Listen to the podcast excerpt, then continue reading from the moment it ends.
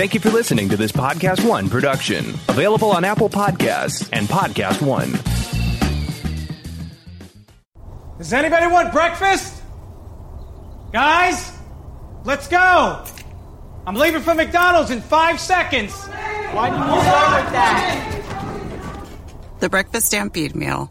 It's only at McDonald's, where there's a meal for every morning. And nothing says morning like a classic sausage McMuffin with egg. Right now, get this all-time favorite for just two bucks on the one, two, three dollar menu. Price and participation may vary. Cannot be combined with any other offer or combo meal. Ba da ba ba ba. We'll get back to your music shortly, but first, did you know that prescription prices are different at different pharmacies? You could literally drive across the street and get a different price. That's crazy. But with GoodRx, you can instantly compare prices at every pharmacy in your neighborhood and save up to 80%. You're probably thinking there's a catch, right? Nope. It's 100% free and can save you money whether you have insurance or not. In fact, it can often beat your copay. Download the GoodRx app today and start saving. GoodRx is not insurance.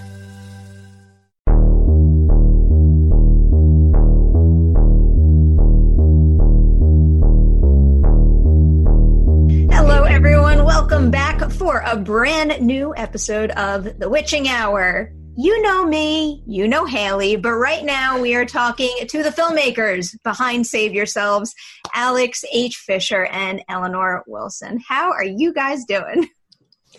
We're doing great. We're good. Thanks for having us. Thank you. Thank We're you very- for joining us. We're very, very excited to have you here. Um, just so our viewers and uh, our listeners get to know you guys a little bit more, I kind of wanted to go back to the beginning, at least to start here. And I was wondering what kind of films were the two of you watching when you were growing up? And do you Hmm. find that they have influenced what you tend to gravitate towards as creators now? Yeah, Tommy Boy. I never saw Tommy Boy. Alex showed She's it still to never me. seen it. Well, we started watching it, and Yeah, I was but it like, was a weird- I don't know about this.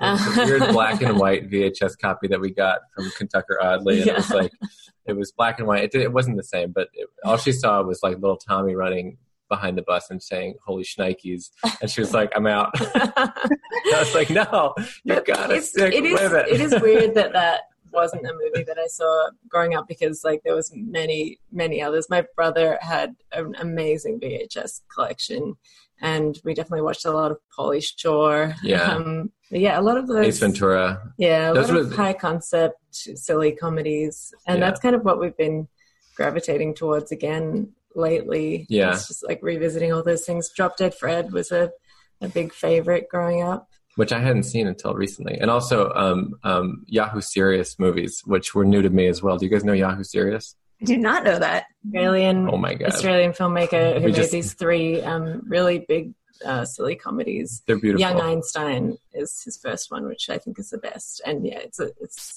it's a great watch. They're spectacular. We just sort of wrote an essay about him. Yeah. So you just great. saw uh, Drop Dead Fred for the first time as an adult.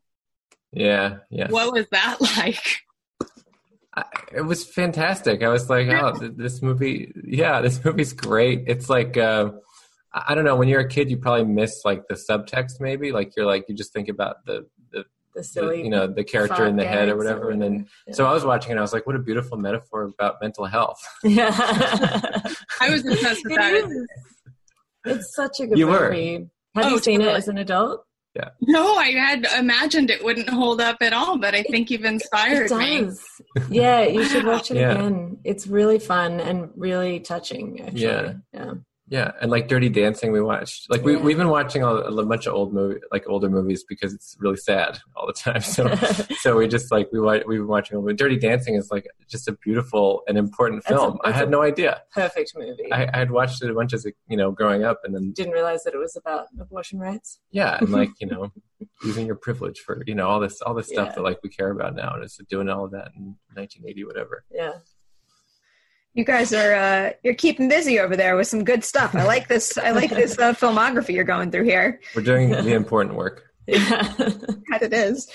What about what about for you two as creators together? I'm I'm like when when did you realize that your sensibilities kind of like clicked and balanced in a way that you can actually make a feature film together? I mean, I think a lot of that just comes from the types of movies that we like, right? You know, like if you're aligned on the thing, you know, on liking movies together, you kind of know that you're going to be aligned on on making a movie. And I, I, I a lot of like our early courtship was um Yeah. was watching movies. Obviously, you know, we we live Yeah. in New York and we go to the Nitehawk a lot, and um, We saw think- Carol together on one of our first that's dates. true. We did, yeah. Uh, but the yeah, I think just sort of watching movies and then talking about them afterwards and realizing that we had really very similar feelings about everything um, kind of made it seem like okay, we're, we're pretty aligned. We could probably do this together. I was really complimented early in uh, the the dating when um, Eleanor was like, "Do you want to watch the Oscars with me? Because I think you'd be fun to watch them with." Oh, like did we, I say that? Because we would like make yeah, you did Make It fun of the same We would like things. make fun of the same stupid same stupid things, Yeah. and I was like, "Oh, that means that means a lot." I How did you too much. go? How did you go from like knowing that you guys had like compatible movie tastes and could do it together to actually landing on what you wanted that first film to be? Uh, it was really the, the film idea that came first. I Yeah. mean, we weren't like looking for a project together or anything. It Yeah. was just that I had this idea, which was just, you know, really just the basic premise of like couple goes upstate, turn off their phones, aliens attack. And I told that to Alex and he thought it was Yeah. funny. And I was like, "That's a perfect. It's just like a perfect metaphor." I was like, "This this uh, New York couple is like oblivious to the world ending, and they don't know what to do when it happens." It's like, great. It's, just how we live our lives. can make a lot of jokes day. about that. Yeah. but um but yeah and i guess the other thing was that we had um we had worked together in other capacities we you know both had different kinds of gig jobs that we did yeah, and freelance stuff. We so hired each other. Like Eleanor was like producing a lot of stuff. I was shooting and editing, so we'd hire each other, and we like we got along. Even even like during the parts of the relationship where it was like a rocky start, it was still. It was still like, well, do you want to shoot this documentary in, in Iceland? And I was like, yeah, great. so we had traveled a lot and and worked a lot together closely on in particular on like very small crew type situations yeah just the two of us even. sometimes yeah, so um Like both shooting and yeah. yeah so that kind of i think gave us i guess the confidence to be like we've we've been in situations where we spend a lot of time together and we're working together and going home together and it's like okay well we can probably we can probably do this We did a big we project. get sick of each other Yeah, we did a big project where we traveled around the country making these little documentaries about urban parks. and that, like, on that travel job, it was mostly the two of us. Sometimes we had a third, uh, a DP, and that's where we started writing down notes for the idea. It's like Eleanor had the idea, and then we just write down all these moments. Mhm. So we had all these moments uh, stashed away from when we started to write the script. And we But had it was to- really yeah it was never like a like we've got to find a thing to do together it was just like the idea came we started riffing on it it Sounded became fun. funny and then Yeah. we're like maybe we should write this and then we wrote it and it was like maybe we should try and make this it's good and Yeah. it just kind of kept like this each step of the way just kept happening like that By the way, it's not, I, like, and let's try to make it, and then we did. And then yeah yeah yeah of course there was from the let's try to make it to it getting made you know Hell. t- t- two years Yeah. happened but um Yeah. yeah I was going to say, you guys make the process sound lovelier than maybe I've ever heard it described. we just come up with a fun idea. And then, And This is a total tangent, but it's- movie. It's making me think that like the next dating reality show out there should be challenging people to go make movies Yes. together. Have Like to work how, together. how has Yes. Netflix not done that at this point? Project Greenlight Blind Date. yeah, I, I would genuinely watch that though. definitely. So We could be the judges.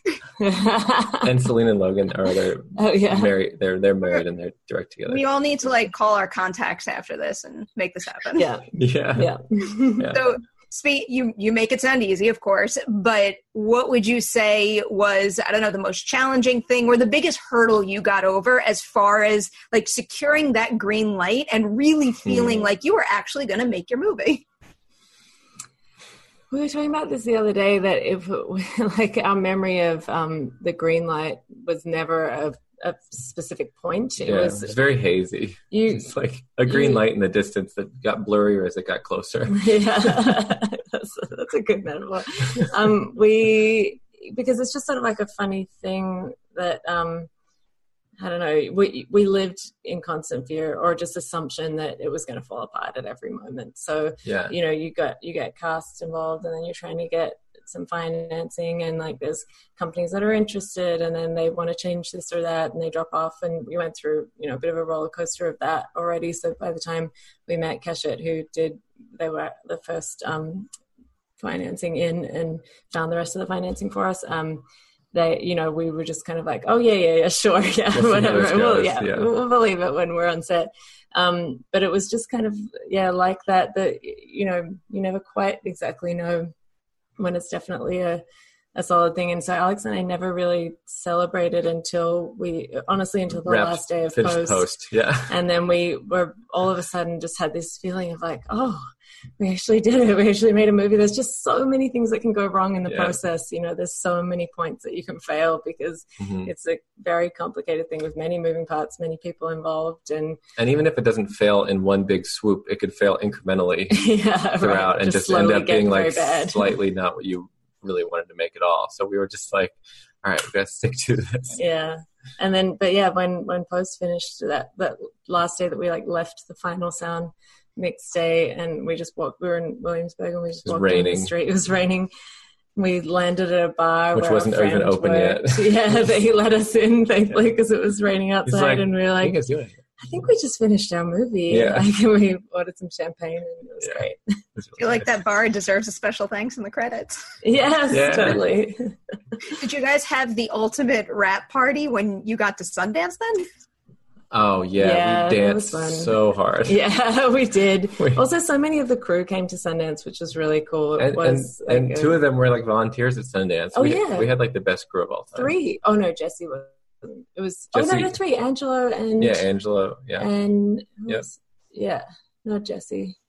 No. Anyway, oh. three, three. Oh, and Zach and Cassidy. Yeah. were all three of our crew it- yeah. were volunteers. yeah, It does Sundance, matter. so though. they were there anyway. So grateful to the volunteers every time we go to. a Oh, exactly. They're the best. I think about Exactly. it every time. They're- I mean, yeah, it was that was a really fun thing at Sundance. Actually, like chatting with the volunteers, and there was there was a screening that a lot of them came to in Salt Lake City, and yeah. it was nice. Yeah, We had a great party with everybody. At, like the Mhm. first night of Sundance, and every like all the crew who had come were there, and even like some of the financiers we had never met were there, and yeah, John Sunita and uh, the crew our families. like our families yeah. And the and the on the shoot it was like a it was like a like summer camp or something. Like we were all upstate and everybody was like really happy to be there. We had just like just great everybody was Great vibe. great vibe yeah i just try not to say the word vibe uh, and john john and sunita uh like also like just like loved like everybody loved each other so they the crew and john and sunita were hanging out like every night and every weekend like and there were activities it was it was really nice. So by the time Sundance came around, we hadn't seen each other in six months, um, and it was So just like let really loose. yeah, we did let loose. it was fun. Had you guys been to Sundance before, or was that like your grand debut?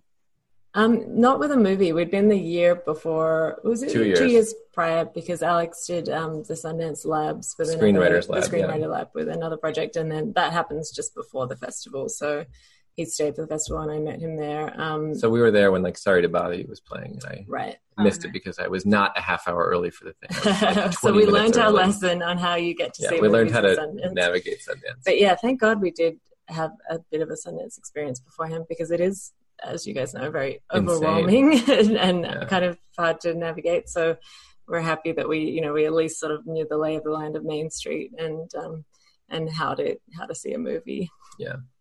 Sort of a side question off that, real quick, was did you guys, since you did know the lay of the land a bit, were you able to sneak in any movies, and did you see anything you would recommend?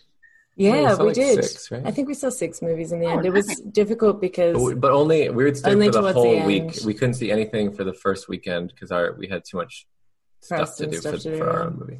um, I loved Summertime. That's Yes, that's all right. Um, yeah. Carlos's movie. Carlos It was, Lopez um, Estrada's movie. It's like a just po- did you see it? Yes. Oh, it was such is a so joy. it's so different, and I walked in having made so many assumptions about why it probably wasn't going to be for me, and then yes, you completely proved me wrong. Yeah, it was just beautiful. it's so funny Um, and we cried so, Yeah. so much watching that movie. yeah, I can't remember what else did we see, but I think we oh we saw Kajillionaire. That was obviously Yeah. awesome. that was a highlight. Um, what else did we see? Mm. I, I mean, I'm sure. That was 10 like- years ago, so we can't. yeah, it feels like it. yeah. So, how did you come to work with Sue on this? Because I know you wrote the role for her. So, when did Yeah. it click that she had to be your lead? We, For us from the beginning. Yeah, we Right. we kind of we wrote it with her in mind, hoping that she would want to do it. She's a friend, so we had to like it's kind of it's kind of like a it was our first movie, and we were kind of like sh- we're writing it for her, and I hope she wants to do it. Like, if she doesn't want to find somebody else, uh, We didn't show it to her um, for a while, though. We didn't tell her that we wrote it for her Until after we finished shooting, I think. yeah. But um, we because we didn't want to put too much pressure on her. It was just like, okay, but if you like this, you'll you know Yeah. do it if you, if you want to. But we don't want to make you Yeah. feel like you have to do it. Yeah. But uh, we um, yeah, we definitely. I think it was probably maybe like third or fourth draft that we shared it with her and. She, I think she knew that we were writing a movie. Uh, like our friends, you know, that everyone kind of knows what you're, what you're up to a little bit. Um, but I, I guess she didn't know that we were going to ask her. But I, I think she she was happy to be asked. and and I I've like worked with Sunita a lot over the years. Like uh, we went we met in college like 15 years ago, uh, freshman year, and then just been trying to work with her. And and all the comedy people from Emerson are really talented, and uh, she's she's one of the she's one of them. And just we've been making movies. We made a movie called Snowy Bing Bongs together, which is uh, her comedy dance troupe. It was like an adaptation that my friend Rachel and I made. Uh, and it, we just tried and every opportunity to work together. I'm pretty sure I just called her by her character's name. So, you guys did a really good job Sue. writing a role for her. also, I, have a- Yeah. I mean, I feel like Thad's name- probably exploding behind the scenes because I know Thad went to Emerson too. Oh, oh, really? Oh, yeah. Oh, awesome. Oh, hang on, Thad. Did we meet you at Sundance? Were you there? I remember Yeah, I the was there, conversation. Yeah, yeah. I remember, like in that interview, we I think we had them like pan to you off to Oh, the side yes. for a second. Yes, That's right. that's I'm- right. I very much remember this right now after that dribble out of my mouth. I think I was in the corner, like with my headphones on while you oh, you were there too. I, I was like somewhere in the corner. yeah, That's great. that's funny. That was insane times. It was Mhm. wild. It was a it was a good trip that I'm glad we went on. Now that we're stuck. Yes. Yeah, Yes. the last. Oh, we'll get back. We'll get back.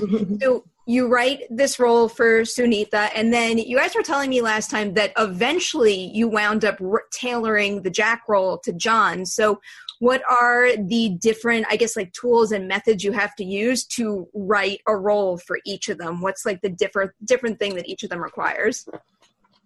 Well, I think um, once we knew that it was going to be John, like once we had approached him and, and talked to him, and, and he he liked the script and he was excited about working with Sunita, um, I think that's when we were like, okay, we've got someone who's like such an incredible physical actor, and I, I think we sort of started catering the script a little bit more towards like what's going to be really physically funny to see Mhm. Jack do because he's he's very tall. He's like very lanky, has his big expressive hands, Yeah. and um, so just we just knew that it was gonna like the more that we could do kind of physically there. So definitely once we knew we had both of them, I think things started tweaking to be a bit more like like big and silly in that way because it would just be stupid to not take advantage of that, I guess. Um, and then it's just like little things. We we had a few script conversations with them and in our rehearsal period it's just you know kind of them giving us feedback on what feels weird coming out of their mouths or whatever and, and how to kind of like adapt the And script a little bit And how the feel relation right. how the relationship clicked. Like they had a Mhm. couple notes on that, which really helped. So like a week before the sh- we started shooting, we made some like really minor adjustments that sort of set made them a little more real and Mhm. and it was all it's all just like these like micro tweaks that you and, and then once they're actually saying the dialogue they're a little loose with the exact wording and stuff they you know yeah They have just to make freedom. it feel real Mhm. yeah This movie has such like a pure tone, like a positive, lovely energy. Is that something that they were able to pick up in on the script right away? I just feel like a lot of um, these types of movies might be snarkier. Was Yeah. that ever something you had to finesse out? we talked about that every step of the way actually that was like a, a really important thing and to was us like from when you know we wrote the first draft of the script and had people read it like just you know checking in did you did you feel like you liked these characters or were you did you feel like we were making fun of them and that was very important to us to for it to not just be like these typical like shitty hipsters that we were making fun of that but you know they they are kind of shitty hipsters but they're also just like us and just like Yeah. our friends and and I think our idea was that the, if we made them sort of lovable and relatable then you'd be a little bit more invested in the journey with them rather I, I think that the making fun of hipsters joke would have gotten tired pretty quickly Yeah, would, yeah, exactly. And it's funny, like if you were to record yourself and your friends all the time, there's Yeah. we say we say dumb shit all the time. You know what I mean? Like, and if you record it, it could be laugh out loud funny. Literally that was- our lives. yeah but we um It's it's embarrassing. we talked about that definitely with them like getting that tonally right And that was their big note to us too. yeah they they really felt the same way as they were well like, "This feels like a little mean, and I don't Mhm. want to be mean to my partner." This was like a little, like little things like that that we talked through. Mhm. Um, so there was that, and then you know, again in the edit, we we finessed that even further. There was just like it was not even so much like the like mean spirited or whatever, but it was at a point just dialing in up and down the goofiness. You know, Yeah. just like allowing them to have some goofy moments, but not too too many, so that you didn't kind of lose them into cartoon land. Our editor Sophie Marshall was like, like at one point she was like, "We've earned this goofy moment." Yeah, that was great. I can't remember what that was, but, but yeah, she's like, pull back here, pull back here, and then you can go Yeah. for it there. So now for your other characters in the movie. Why poofs? And did you ever toy around with any other alien designs? Uh, this is a poof that it's a um, prototype. No, no, Uh, our production designer Katie made this for us It's a after the bobblehead. shoot. It's yeah, I feel like Uh, you legit manufacture and sell those. yeah. we'll talk to Katie about it. But, um, there was never another idea. I mean, aside from like when we were very, very early stages of like throwing around ideas, when we were stoned one night, which we don't do very often. This is just like a kind of like special the, occasion. The last time we were stoned. yeah, like, three years ago. exactly.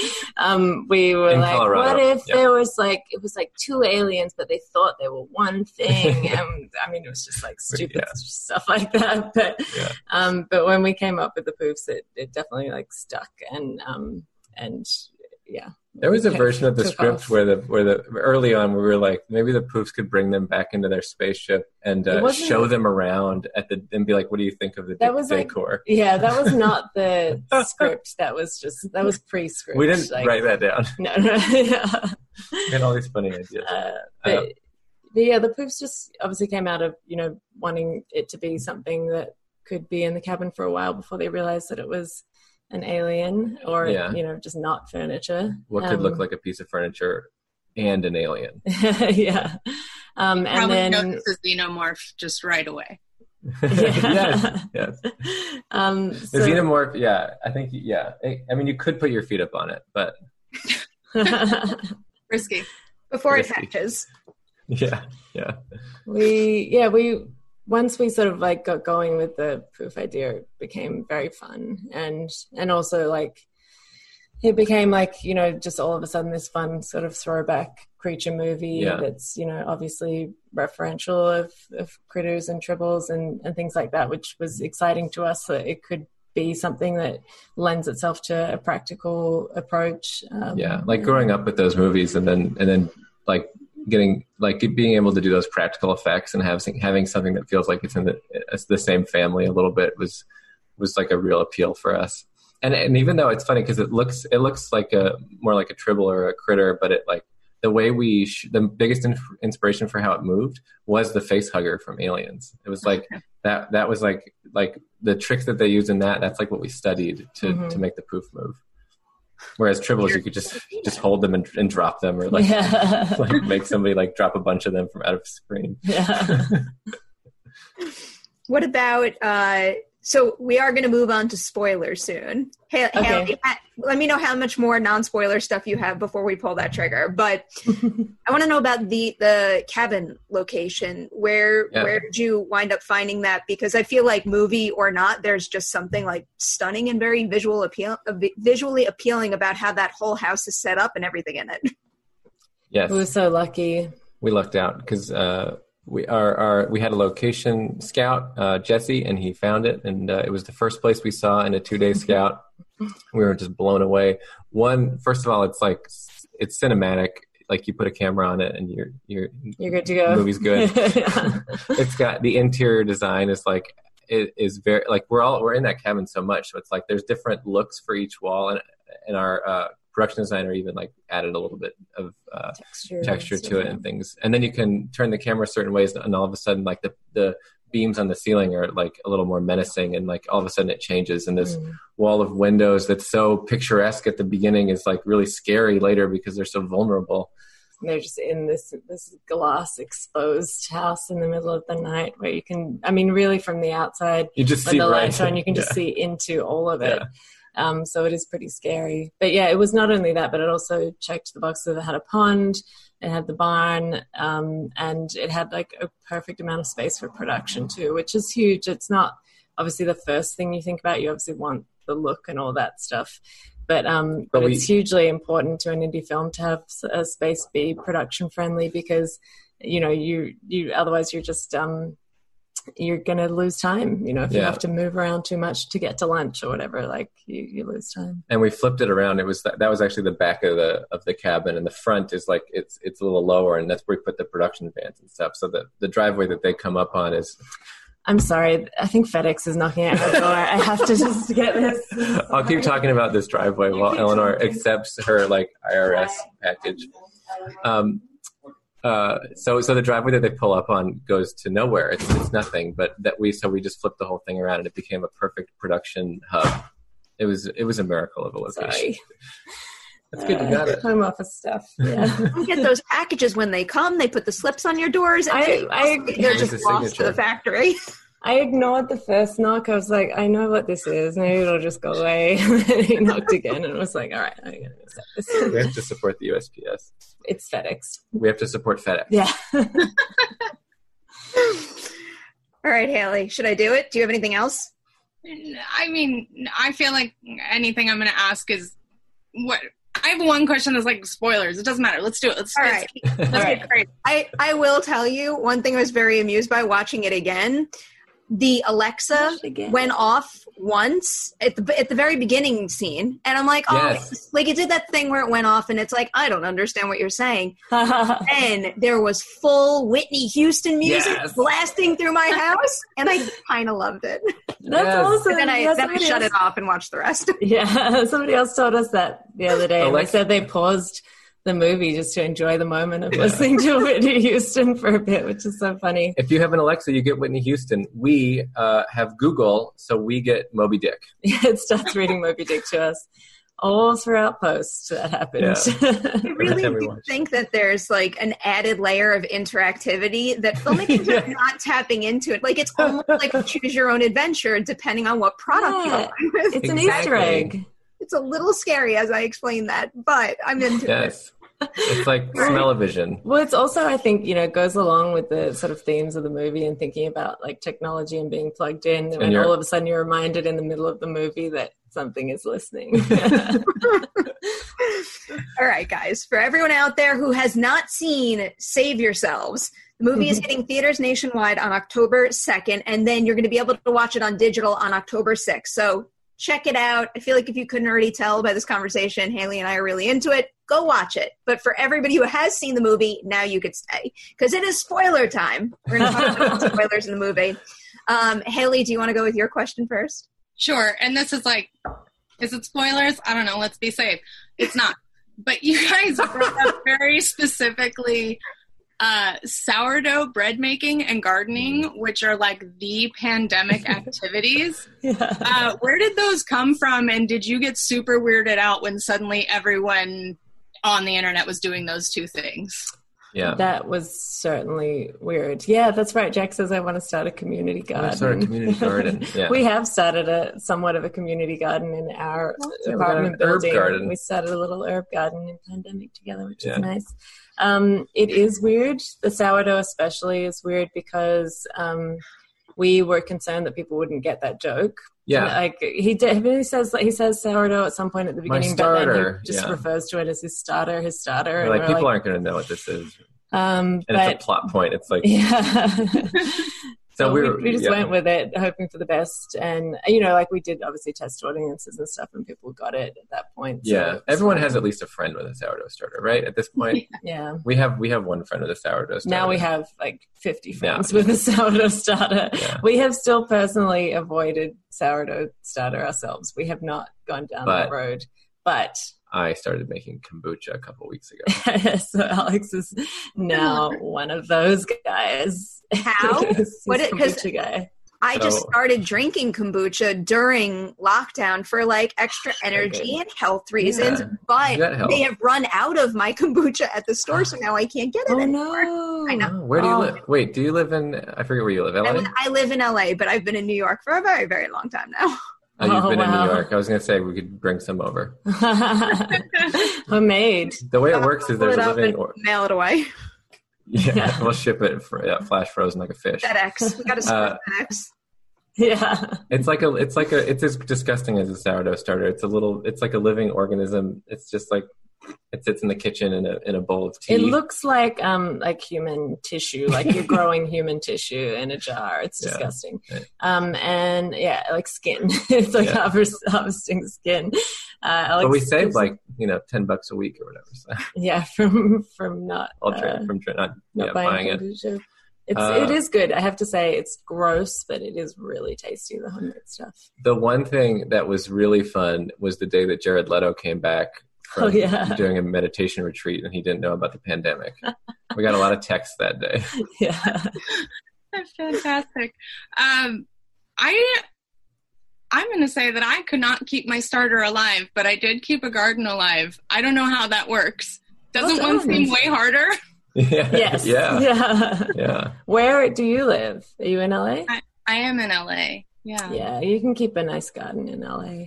Where are you? in Are you in LA?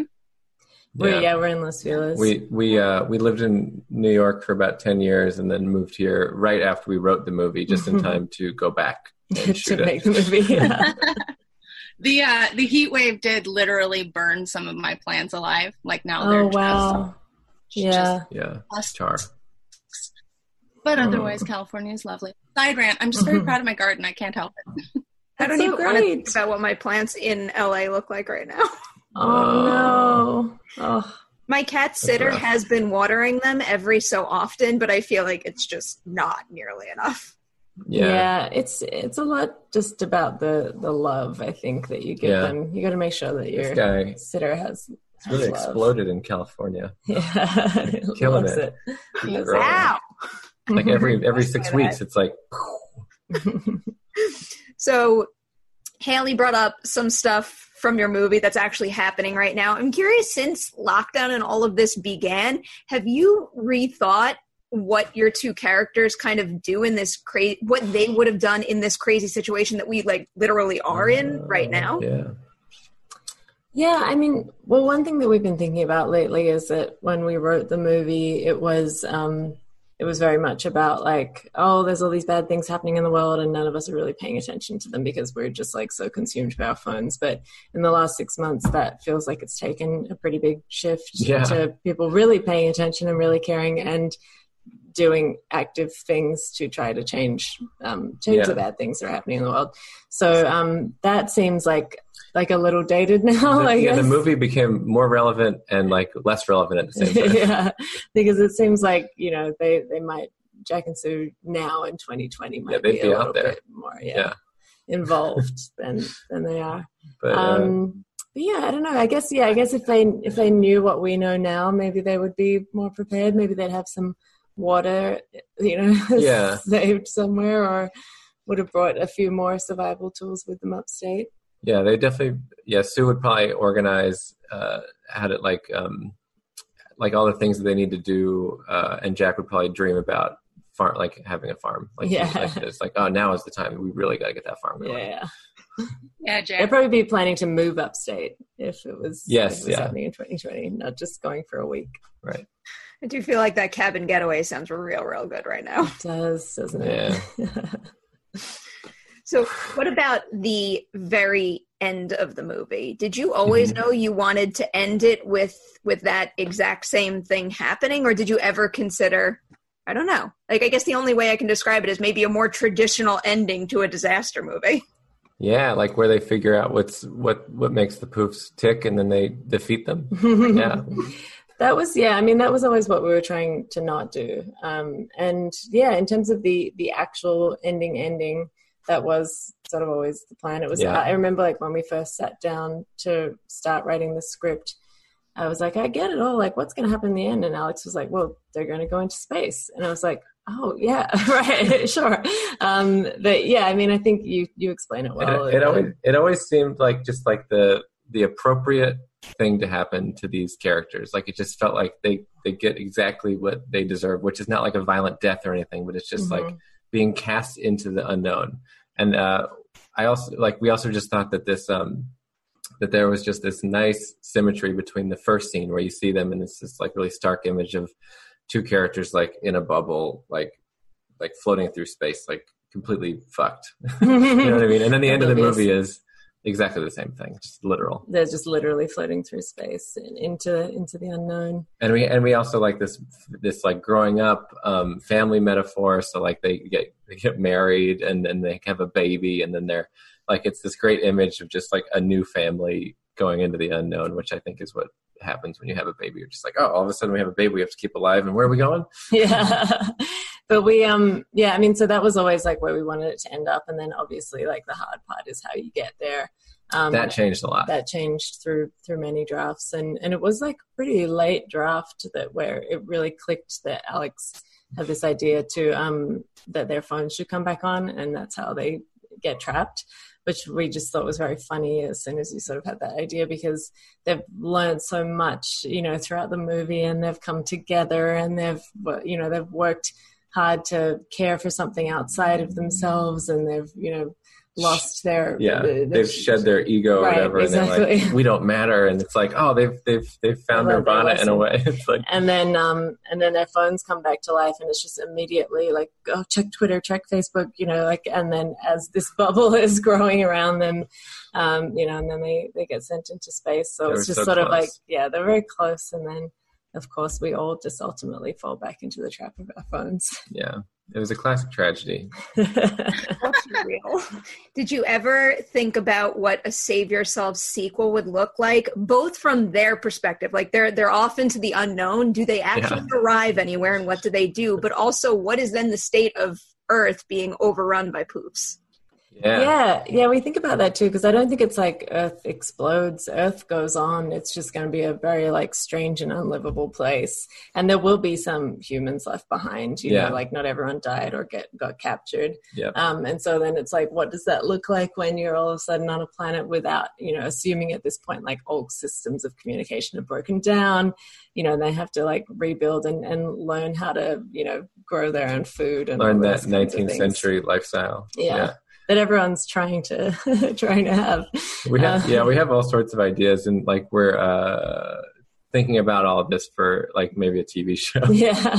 It's fun to it's fun to think about all those and, we, and it's stuff we, possibilities. we thought about like when we were writing too because it's like it's just so much fun to think about like all these other characters and what their movie would be and then like where they go and what happens to them and and what the myth like we have a, like a deep mythology for the poofs. Hmm and uh which we, we won't go into now because it's really Silly. boring to talk about.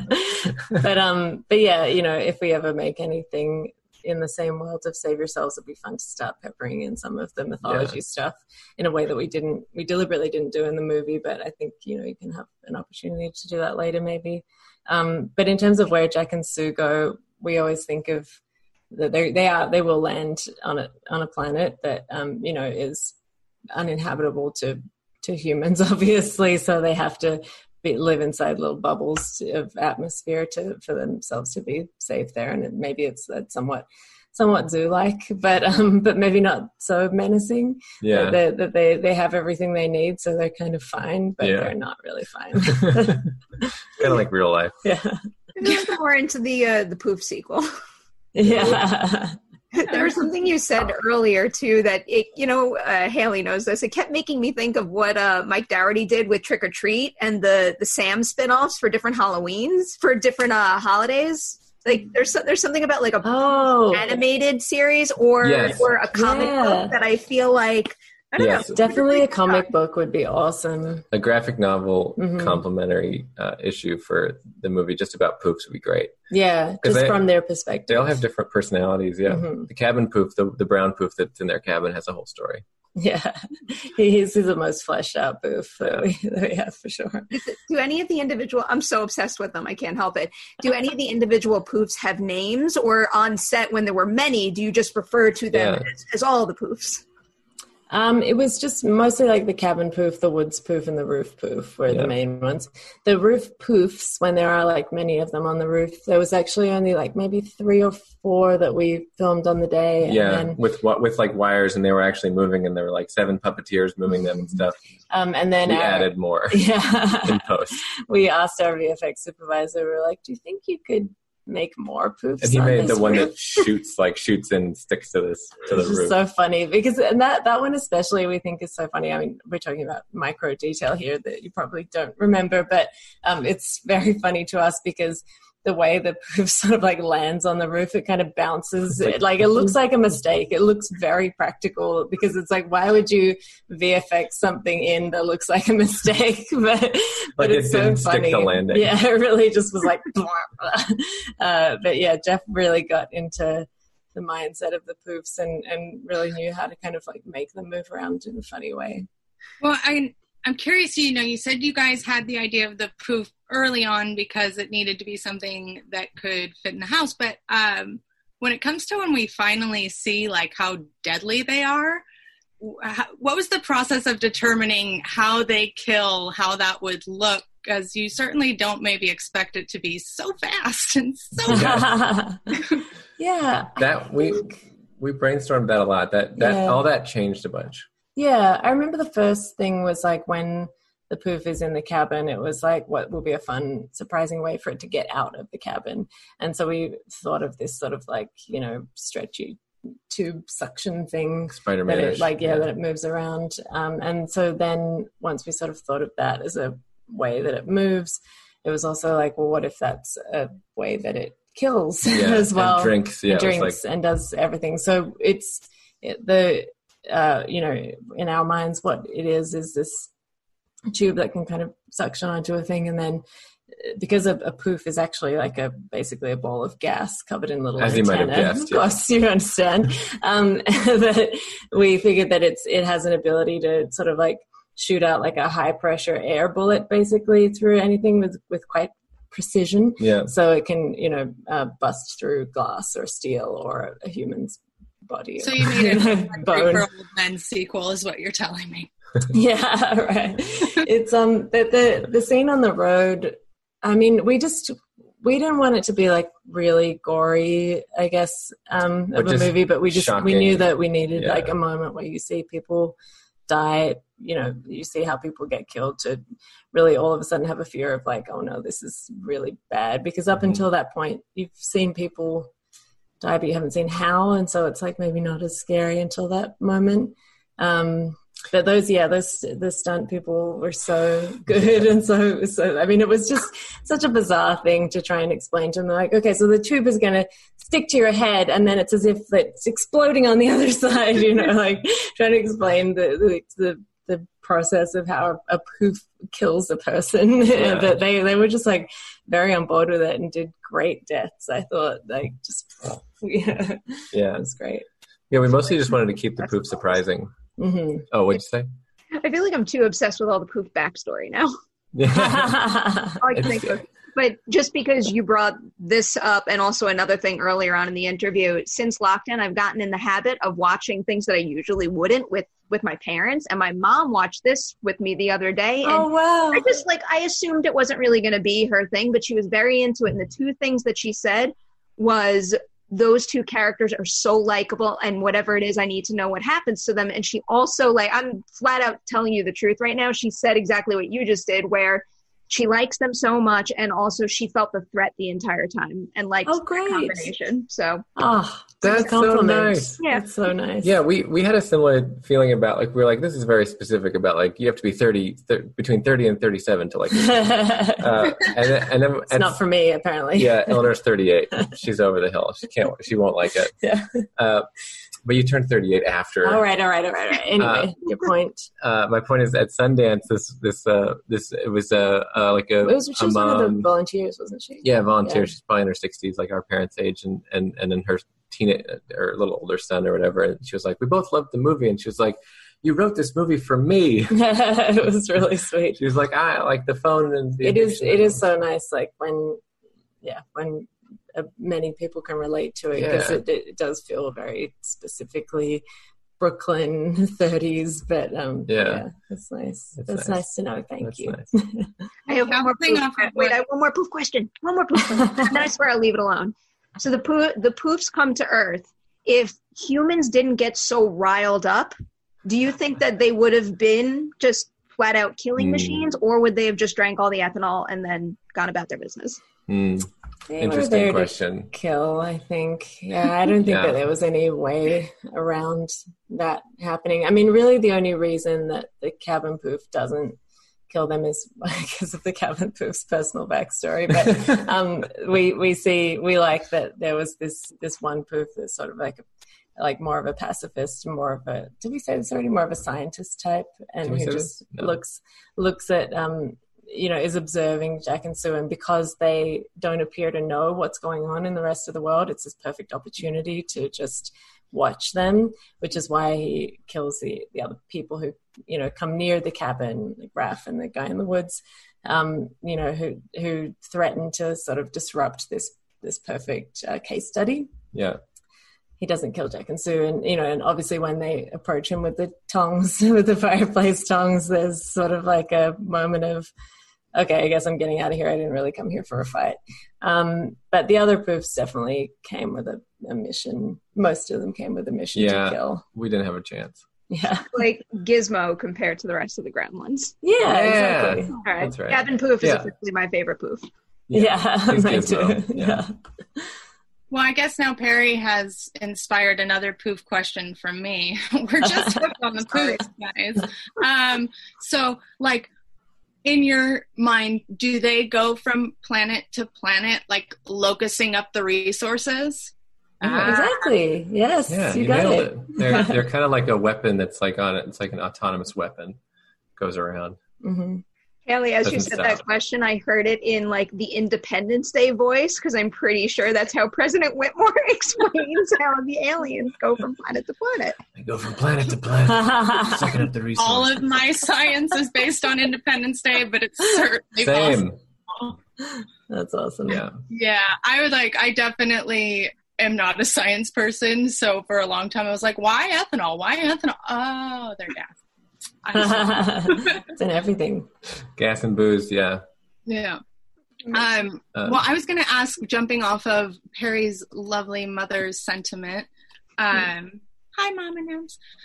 Uh, you do care, and you are nervous, and then you throw a baby in the mix. And uh, I'm curious to what extent you were comfortable playing up that fear. Was there a concern that once you add a baby, that maybe they feel safe because this movie doesn't feel like the kind of movie that's going to off a baby? yeah.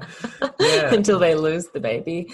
Um, yeah, right. We would never have done that for sure. I- I think there's this thing where like I- I don't know when you watch a movie you you you know you can feel worried for somebody and also at the same time think like well I'm not going to kill this character. I think like the like the little girl in Aliens or something. You're like oh I really like you're really worried about her, but you're like they're not going to kill that little. Like if you think But about it for a second, Moment to moment. there's like a little bit of a disconnect. Yeah. Yeah. yeah. We we we wanted to like to to make people like worried because it's the baby's very vulnerable and then they just leave it in the woods and just Yeah. let it go. Yeah, I mean, it's it is it does feel like it adds a totally different layer to the movie when there is a baby. Especially, I mean, honestly, every time we were even just in the edit of the movie, every time we would get to that scene, it was like I forgot that there was a real baby in the movie, and then it was every time they opened the Yeah. car door and the baby's there, it's like, oh my god, we had a real baby in this movie. It's so Yeah. crazy to just like remember that. I mean, you know, we shot it in the woods, and we were in like the areas of the woods that were very close to houses. It was not And we had as three. remote as it looks, and there's three babies. of them. so you know, if one died, it would have been. Oh I'm kidding. God. I'm kidding. Obviously, Got got that part. Got, Got that it. part. Um, but no, it was uh, Cut that part. the the uh, what was my point? It's just it, it does like when you see it in the movie. There's no like yeah. there's no pretense there. It's like that is a real living baby that they have to deal with now, and it's really terrifying to us. I, I'm just terrified of babies in general. So yeah. yeah. yeah.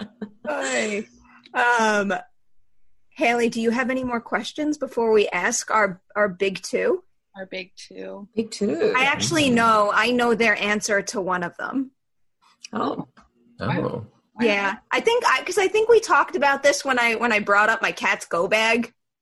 Uh, yes. yeah. Yes. Cat go I'll, bag. I'll get this. I'll get this one out of the way first. We always ask all of our our guests, "Do you have any pets?" Um, we do not have pets. no, we just just have a lot of plants. But I had pets growing up. I had Yeah, two had dogs, dogs, two yeah. cats, uh, two frogs, a turtle. We had a, A a of sheep, lamb. right? A lamb at, a point. Grew Where, up with where a lot did of pets. you Where did you grow up that you had so many of those animals? Um, in Adelaide, Australia, just in, in the suburbs, we had that many animals, but we had a, a sheep farm, um, and occasionally, like some uh, some baby sheep would get rejected by the mother sheep, and we would have to take them home and feed them from a bottle. that was highlight of my childhood for sure. Getting to cradle baby baby lamb, so cute. That would, would have been a highlight for me. Yeah, that was very cute. All right, Haley, you want the next one? Well, yeah. You can't have them both. No, I would never. Uh, um, no, we always ask everybody to sort of wrap things up. Um, what what have you seen or read uh, or played? We're very open. Anything in the genre sphere doesn't have to be new. It can be something old or something new. Anything you would recommend to people when they sign off from this that they should go check that out. Hmm. The, the documentary thing that we've been doing. Wait, did you say it has to be sci-fi though? Oh, Oh, it has no. to be genre genre sphere. We Genre we do love genre, but uh, it's your, oh yeah, yeah. your show, well, guys.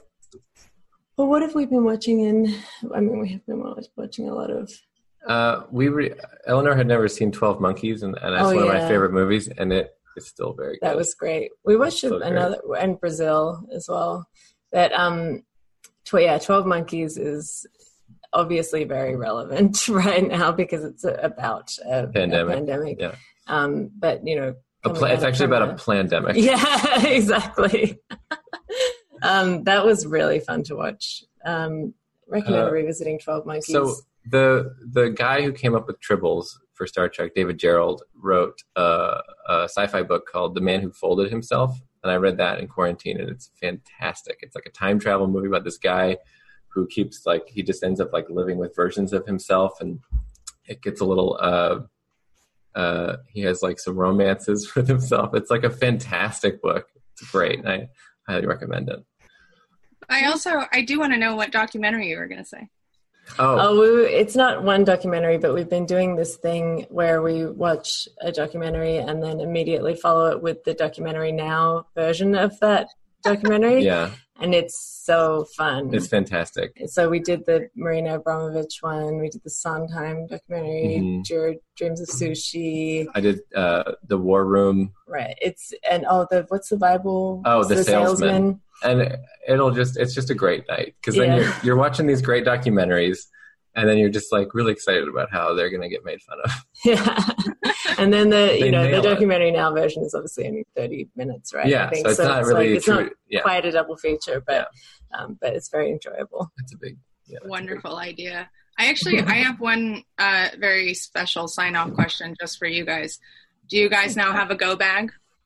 Oh yes, we do. Oh, good. we have We have two two. earthquake kits that Eleanor bought one for the house one for the car It's you know I, we bought the kit you know that has all the important hand crank radio and all that stuff that you need, but then we've filled it with other things as well, like clothes, contact lenses, like We- little specific things that contact we lenses was need. yeah that was a big one we got, Yeah. got those in there Um, one is like beside the bed right now. It used to be under a cabinet, but we there was an earthquake the other day. and so I was like, let's keep this beside bed. But then you ran out under the under the I know, table and left in the earthquake actual- I know, I really failed. I actually have one more movie question that's been on Yeah. my mind. I, I was very impressed. I told you guys that you did the contact thing, contact thing at all because that's always something that makes me think I have a lesser chance during a Yeah. Disaster. But what Yes. inspired the bit about her eating her contacts? Mm. I have not been able to stop thinking about that. I don't know where you got that from. I, like sometimes you're just walking around and you just like talk to yourself in your head and that was just a conversation I had in my own head. It And then I thought it was funny and it didn't it was it was like we just put it in the we put it in the movie and then it fit and it worked. it was just like a funny thing, you know. And we think that Sue really does eat her contacts. That is, a, is a, just a strange thing that she does. But the weird part was there's um we were talking. I remember I can't remember if it was post production or in pre, but um, Ben, our production supervisor, came up to me once and he's like, "Oh, I love the bit about when she eats the contact lenses." She's like, "Do you guys do you guys do that? I do that. I do that." And I'm like, "What, Ben? No, don't eat your contact lenses." You're like Ben, we don't do like that. not often he just had done it in the past i think he said like when he was too tired to like take them and put them in but he just i, I mean it's bizarre but um It's got to be I've something people do. as a I'm sure there's eater now. I'm sure there's a Reddit. yeah tread on this I'm surprised with how much I've thought about it. I haven't gone down like the Google rabbit hole of trying to figure Yeah. out if it was a thing. Yeah. as a contact lens wearer myself, like I cannot Yeah. get this out of my head. Yeah. I would, I, I would, I would never. Have you ever held them You're not in even your curious now, Perry. oh this is alex is almost eaten Have it. you ever held them in your mouth like when they fall out of your eye? I'm, like you're I'm very like clean. I'm like neuro. I'm like OCD Yeah. and clean. It would, it would terrify me to put it in my mouth Yeah. and the back of my It's eye. You have to totally you have to rinse it after that. You can't just put it straight back in your but you eye. can't just rinse it with water No, Like, with contact solution. oh, right, it's just yeah. to keep it Yeah. moist until you can get to contact solution. I've, Alex I've run kept it in his underwater for that reason, but even that bothers me when I'm not using proper contact lens solution. Yeah, yeah. no it's rough It's it's gross and um, very funny. no Think about it. People really do it. Well, now we know what I'm Googling right after this. Thank you guys so much for hanging out with us today. Before we let you go, do you have any uh, social media handles that you want to share with Mm. our, our viewers so they can follow Yeah. you in your work? The the movie handle is is at Save Yourselves Movie, and on Twitter it's at Save Yourself MOV because the the, the, the thing was too long for 15 Twitter. I characters, guess yeah. it's, it's at Save Yourself Mov. Yeah. Um, John, yeah, yeah. Sunita Mani at Sunita Mani, at right? John P Reynolds. At John yeah. P. Reynolds, and then Yeah. I'm Albert Fishhat. But and I'm Eleanor Margaret. yeah, we, we mostly we don't we're not as fun though as John. and yeah, we don't have very many followers. Uh, but follow the movie and, and tell your friends if you if you like it. Yeah. Yeah. I'll second that. Thank you guys again. Thank you. Haley, where can everyone find you and your work? Oh, you can find me on Twitter at Haley Foutch, on Instagram at Haystack McGroovy, and on Collider. And I'm at P Nemiroff on Twitter and Instagram. That's it, guys. Thank you so much for watching. You have officially survived the witching hour.